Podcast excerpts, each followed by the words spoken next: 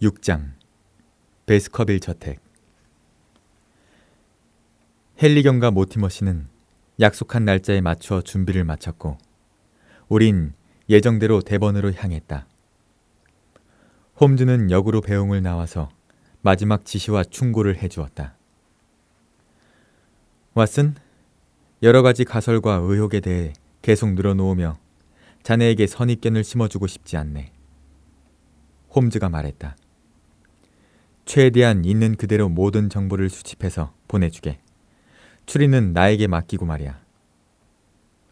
어떤 것들을 알려줘야 하나? 나는 물었다. 어떤 것이든 아무리 사건과 관련이 없는 것처럼 보일지라도 말이야. 특히 베스커빌 저택의 젊은 후계자라든가 이웃 간의 관계라든가 찰스경의 죽음에 관한 어떤 새로운 사실을 발견하면 꼭 알려주게. 지난 며칠 동안 조사한 것들이 만족스럽지 않아. 한 가지 분명한 건 헨리 베스커빌 경이 사망할 경우에 베스커빌가의 부를 상속받을 제임스 데스몬드 씨가 나이 지긋한 데다 놀라울 정도로 온화한 신사라는 것. 그래서 이 사건에 개입될 리가 없는 사람이라는 거지. 사실 난 그를 수사선상에서 완전히 배제할 생각이네. 그렇다면 용의자들은 황무지에서 헨리경과 함께 살게 될 이웃들 뿐이지. 우선 베리모어 부부부터 제외하는 게 낫지 않을까? 그건 절대로 안 되네. 그건 치명적인 실수가 될지도 몰라. 그 부부가 범인이 아니라면 조금 미안한 이야기일지는 모르지만 그들이 범인이라면 그것은 진실을 밝혀낼 수 있는 모든 가능성을 막아버리는 행동이 될 거야. 그건 절대로 안 돼. 그 부부는 용의선상에 계속 올려놓아야 해. 그리고 내 기억이 맞다면 베스커빌 저택에는 마부가 한 명 있다고 했네. 황무지에는 두 명의 농부가 살고 있지. 우리의 친구 모티머 씨가 있는데 그는 믿을 만한 사람이고 또 미지의 인물인 모티머 부인도 있네. 또 박물학자인 스테플턴과 미모가 뛰어난 처녀라는 여동생도 있네. 또 레프터 저택에 프랭클랜드라는 미지의 요소가 있고 그 밖에도 이웃이 한두 명 더 있네. 이 모든 사람들을 유심히 살피게. 그럼 최선을 다하도록 하지. 그런데 무기는 가지고 가겠지? 아무렴 챙겼지. 음, 아무래도 그러는 게 좋을 듯해서. 좋아. 회전식 연발 권총을 항상 휴대하게. 절대 방심하면 안 되네. 헨리 베스커빌 경과 모티머 씨는 일찍 도착해 1등석 표를 끊어놓고 플랫폼에서 우리가 오기를 기다리고 있었다. 아니요. 새로운 소식은 없었습니다. 모티머 씨는 홈즈의 물음에 이렇게 대답했다. 예, 확실한 건 지난 이틀 동안 우리가 미행당하지 않았다는 것입니다. 우리는 밖에 나갈 때 한시도 경계를 늦추지 않았기에 들키지 않고 우리를 미행하는 것은 불가능했을 겁니다. 그런데 두 분 계속 같이 계셨죠? 어제 오후만 빼면 그랬죠. 저는 런던에 올 때마다 하루 정도는 순수한 즐거움을 위해 시간을 비워놓아요. 어제 오후엔 외과대학 박물관에 갔어요. 그리고 나는 사람들을 구경하러 공원에 갔어요. 헨리경이 말했다. 하지만 걱정할 만한 일은 일어나지 않았습니다. 그래도 그것은 경솔한 행동이었습니다. 홈즈는 고개를 절레절레 흔들며 무겁게 말했다. 헨리경, 앞으로 절대 혼자 다니지 마십시오. 그러다 돌이킬 수 없는 사고가 생길 수도 있으니까요. 그나저나 잃어버린 헌 구두는 찾았나요? 아니요. 영 잃어버린 모양입니다. 정말 흥미로운 일이군요. 그러면 안녕히 가세요. 기차가 슬슬 떠나려 하자 홈즈가 마지막으로 외쳤다. 헨리경? 특히 베스커빌 저택의 전설을 문서로 남겼던 선조의 당부를 명심하십시오. 악의 세력이 발동하는 밤 시간에는 부디 황무지를 지나는 일을 삼가시고요. 나는 기차가 플랫폼을 빠져나갈 때 뒤를 돌아보았다. 키가 큰 홈즈는 움직이지도 않고 그 자리에서 우리 쪽을 지켜보고 있었다. 기차 여행은 즐거웠다. 나는 기차에서 모티머 씨의 스페니얼과 놀며 두 사람과 더욱 가까워졌다. 얼마 지나지 않아 기름진 갈색 흙은 붉은 빛으로 바뀌었고 화강한 바위가 나타났다. 관목 울타리가 서 있는 들판에선 붉은 소들이 풀을 뜯고 있었다. 무성한 수풀과 울창한 나무로 보아 유난히 비가 많고 토양이 비옥한 지역인 듯했다. 베스커빌 저택의 젊은 상속인은 창밖으로 낯익은 대번의 풍경을 보고 기쁜 듯 소리쳤다. 왓슨 씨, 전 어려서 이곳을 떠나 세상을 두루두루 여행했지만 이곳보다 더 멋진 땅을 보지 못했습니다. 그가 말했다. 대번 출신들은 고향을 두고 맹세를 한다죠? 나는 대꾸했다. 그것은 고향 때문일 수도 있지만 인종의 영향과도 직결된 문제랍니다. 모티머 씨가 말했다. 헬리경의 두상을 보면 켈트족 특유의 둥근 머리가 두드러집니다. 켈트족은 열의와 헌신의 힘이 크죠. 가엾은 찰스경의 머리는 드물게도 반은 게일족, 반은 이베리아족의 특성이 있었죠. 그런데 헬리경이 마지막으로 베스커빌 저택을 본 건 꽤 어렸을 때였겠군요. 아버지는 내가 10대였을 때 돌아가셨습니다.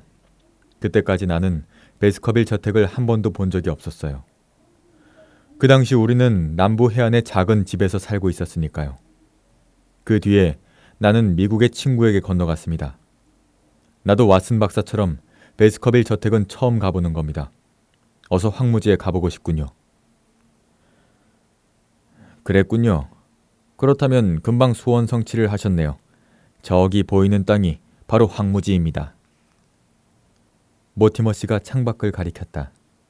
네모진 구획으로 나뉜 녹색 들판과 낮은 숲 위로 멀리 음산한 회색 언덕이 솟아 있었다. 지평선이 이상한 기복을 이루고 있는 황무지는 아득히 멀리 펼쳐진 곳에 자리 잡은 탓에 꼭 꿈에서나 봤을 법한 기괴한 모습이었다. 헨리경은 시선을 황무지에 고정시킨 채 하염없이 앉아 있었다. 나는 깊은 생각에 잠긴 헨리경의 표정을 보고 조상들이 오랜 세월 동안 지배하면서 선명한 자취를 남긴 이 낯선 땅이 그에게 얼마나 깊은 인상을 주었는지 깨달을 수 있었다. 미국식 영어가 몸에 밴 헨리경은 트위드 정장 차림으로 단조로운 기차 객실의 한 구석에 앉아 있었다. 그러나 검게 그을린 표정이 풍부한 그의 얼굴을 바라보는 동안 나는 그가 불같은 기질을 가진 고귀한 집안의 후손임을 다시금 깨닫게 되었다. 그의 짙은 눈썹, 예민한 콧구멍, 그리고 갈색 눈에는 긍지와 용기와 힘이 비쳤다. 저 금지된 황무지에서 위험한 조사 활동을 벌이게 되더라도 헨리 베스커빌 경은 위험에 처한 동지를 떠나지 않고 기꺼이 맞서 싸울 것처럼 보였다. 길가의 자그마한 역에 기차가 멈추자 우리는 모두 내렸다. 흰색 울타리 너머에 두 마리의 말이 끄는 마차가 대기하고 있었다. 역장과 짐꾼들이 우르르 몰려들어 우리의 짐을 옮기는 것을 보고 헨리경이 도착한 것이 이 마을에서는 아주 큰 사건인 것임을 알았다. 그곳은 소박한 아름다움이 풍기는 시골역이었다. 검은 제복의 군인들이 소총을 들고 문을 지키고 있는 모습을 보고 나는 깜짝 놀랐다. 두 남자는 우리 일행에게 날카로운 시선을 보냈다. 거칠고 우락부락해 보이는 마부가 헨리 베스커빌 경에게 인사했다. 그리고 우리는 널따란 하얀 길을 날듯이 달리고 있었다. 길가 옆으로 완만한 초원이 펼쳐졌고 박공을 단 옛집이 뜨문뜨문 보였다. 그러나 햇빛이 비치는 평화로운 시골 풍경 너머에 저녁 하늘을 배경으로 더욱 어두운 황무지가 우물한 굴곡을 그리며 길게 뻗어 있었다. 황무지의 풍경에 변화를 주고 있는 것은 뾰족뾰족하게 솟아 불길해 보이는 바위산들 뿐이었다. 마차는 이내 샛길로 접어들었고 우리는 수백 년간 마차 바퀴에 깊이 팬 길을 따라 달렸다. 길은 구불거렸고 길 양쪽으로는 높은 제방이 버티고 서 있었다. 제 방을 빈틈없이 뒤덮고 있는 것은 젖은 이끼와 다육식물들이었다. 웃자란 고사리와 가시딸기가 노을에 빛났다. 마차는 꿋꿋이 서 있는 비좁은 화강암 다리를 지나 회색 자갈돌 위로 하얀 거품을 뿜으며 세차게 흐르는 시냇물을 끼고 올라갔다. 길은 시냇물을 따라 참나무와 전나무 감목이 빼곡히 서 있는 골짜기를 꼬불거리며 올라갔다. 모퉁이를 돌 때마다 베스커빌은 탄성을 터뜨렸고 사방을 두리번거리며 쉴 새 없이 질문을 했다. 그의 눈에는 모든 것이 아름다워 보이는 것 같았지만 내가 보기에 그곳은 지나간 세월의 흔적을 고스란히 간직하고 있어 못내 슬픈 생각을 불러일으키는 쇠락한 땅이었다. 달리는 마차 위로 노란 나뭇잎들이 팔랑거리며 떨어져 내려 땅을 덮었다. 덜컹거리는 마차 바퀴가 썩은 나뭇잎 더미에 파묻혀 바퀴 소리가 찾아들었다. 귀향하는 베스커빌 가의 후회를 태운 마차 앞에 자연이 내던지는 선물치곤 씁쓸하지 않은가 하는 생각이 들었다. 맙소사.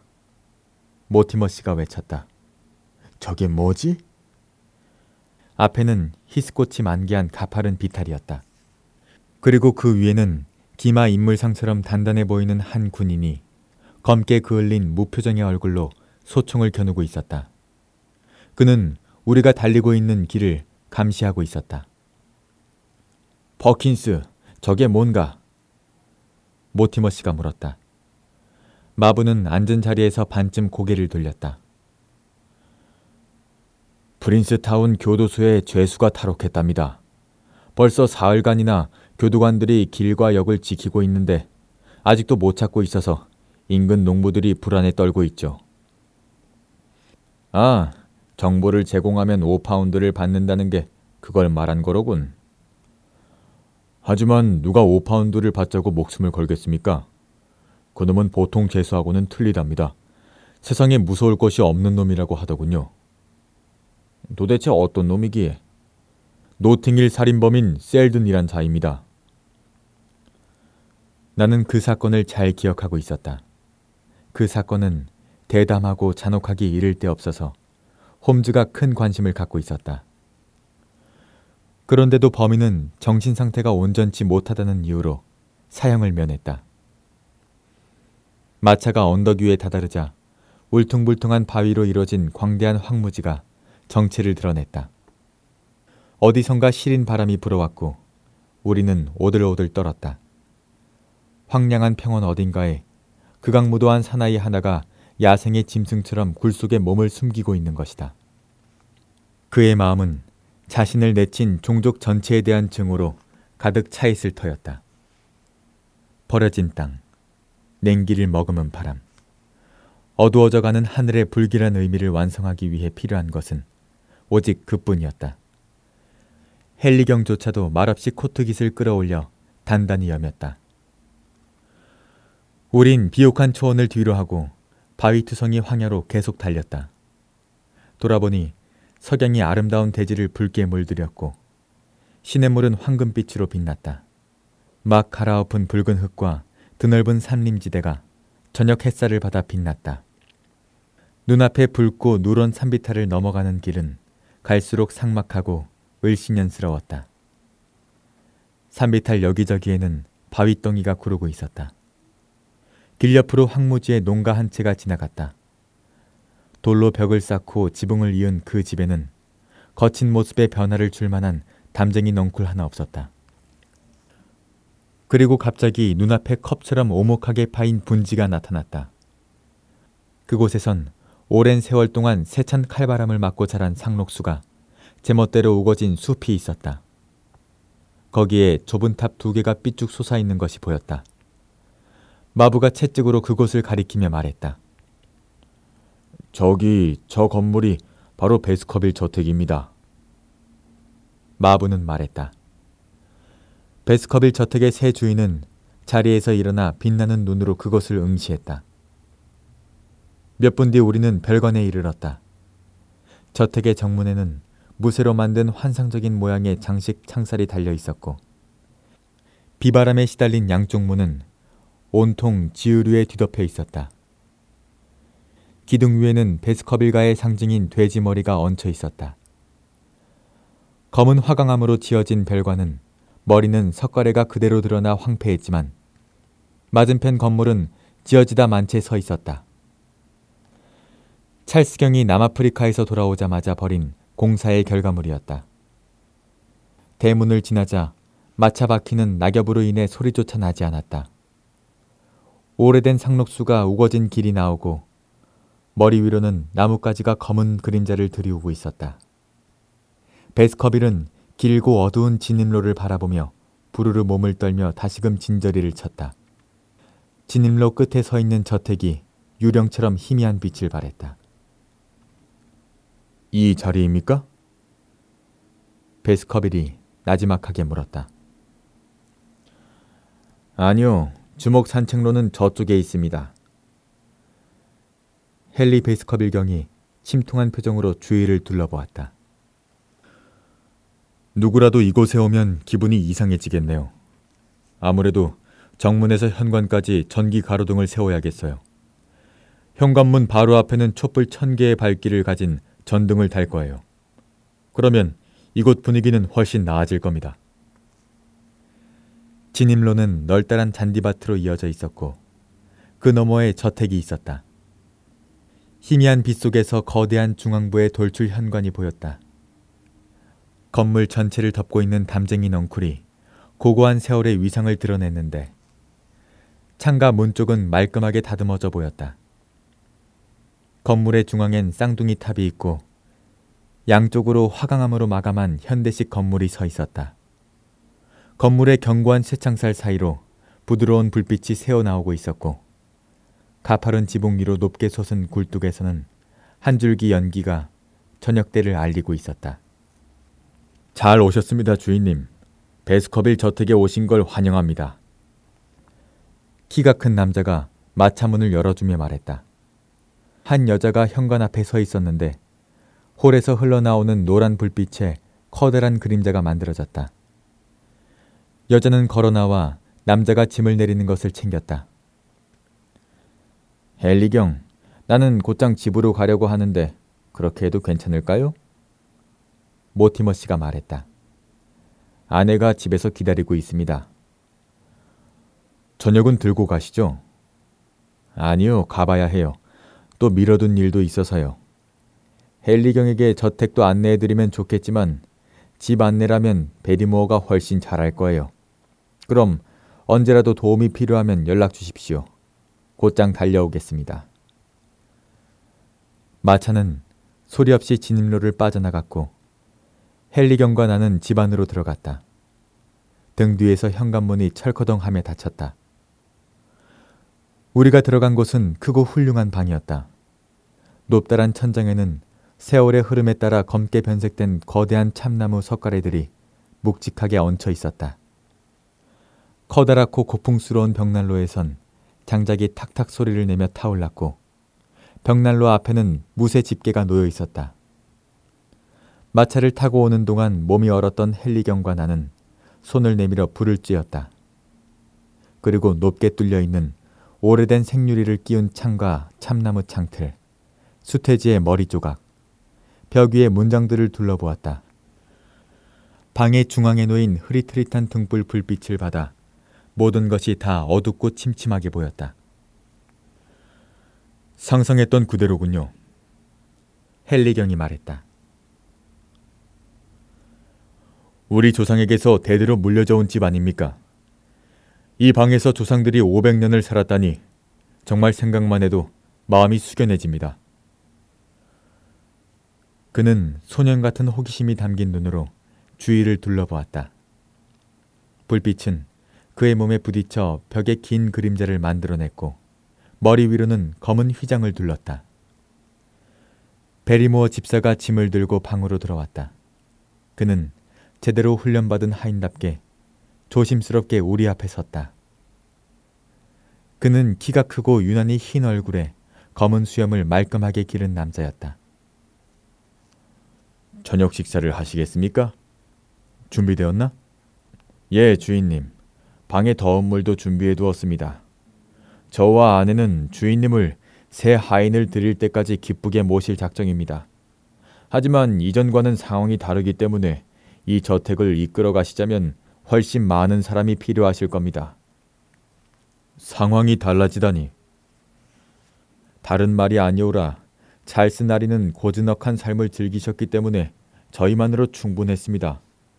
그러나 주인님은 당연히 많은 분들과 사귀기를 원하실 것이고 그래서 집안을 꾸리는데 변화가 필요할 거라는 말입니다. 그 말은 자네 부부가 여길 떠나겠다는 건가? 모든 일이 정리된 뒤에 그러겠습니다. 하지만 자네 집안은 우리 집안과 수대를 함께했네. 그렇지 않은가? 그러한 유대를 깨고 자네가 이 집을 나가게 한다는 것은 생각조차 할 수 없지. 집사의 흰 얼굴에 어떤 감정이 떠오르는 것이 보였다.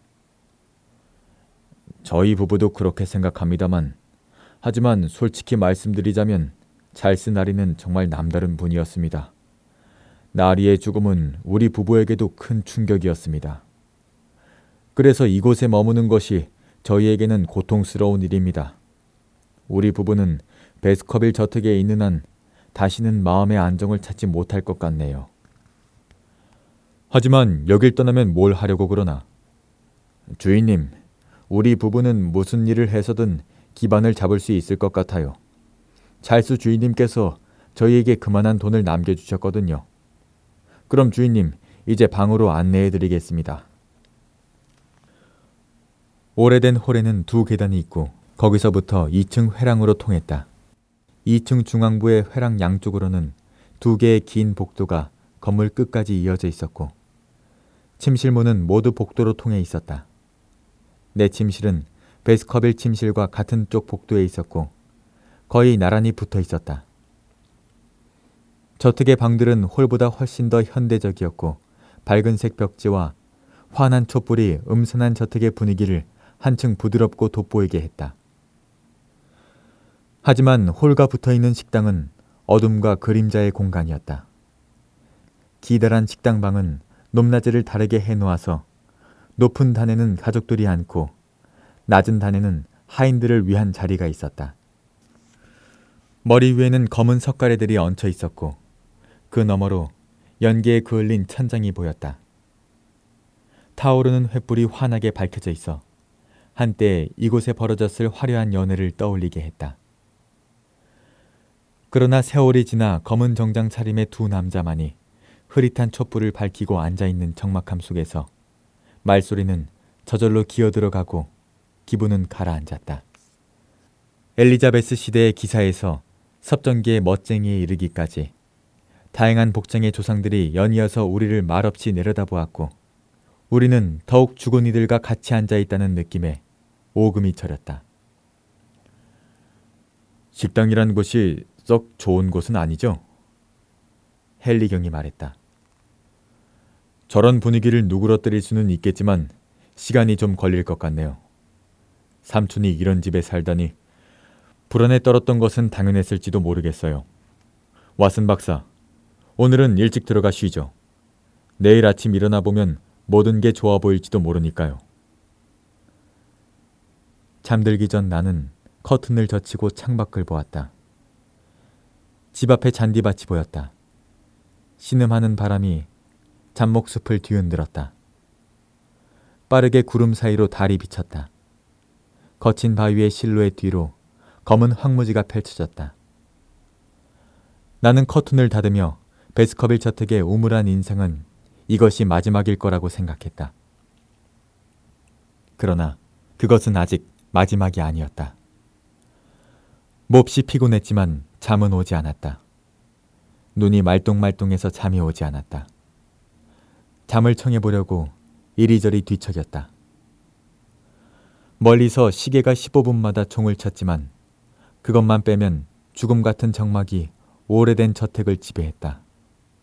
그런데 그 밤중에 어디선가 귓가에 선명하게 소리가 들려왔다. 그것은 여자의 울음소리 같았다. 나는 벌떡 일어나 그 소리에 귀를 기울였다. 울음소리는 먼 곳에서 나는 것 같지 않았다. 그것은 분명 집 안에서 나는 소리였다. 그러나 그 소리는 잠깐 들렸을 뿐이었다. 나는 30분 정도 온몸의 신경을 바짝 곤두세우고 귀를 기울였지만 담쟁이 넝쿨의 바스락대는 소리만 들릴 뿐이었다.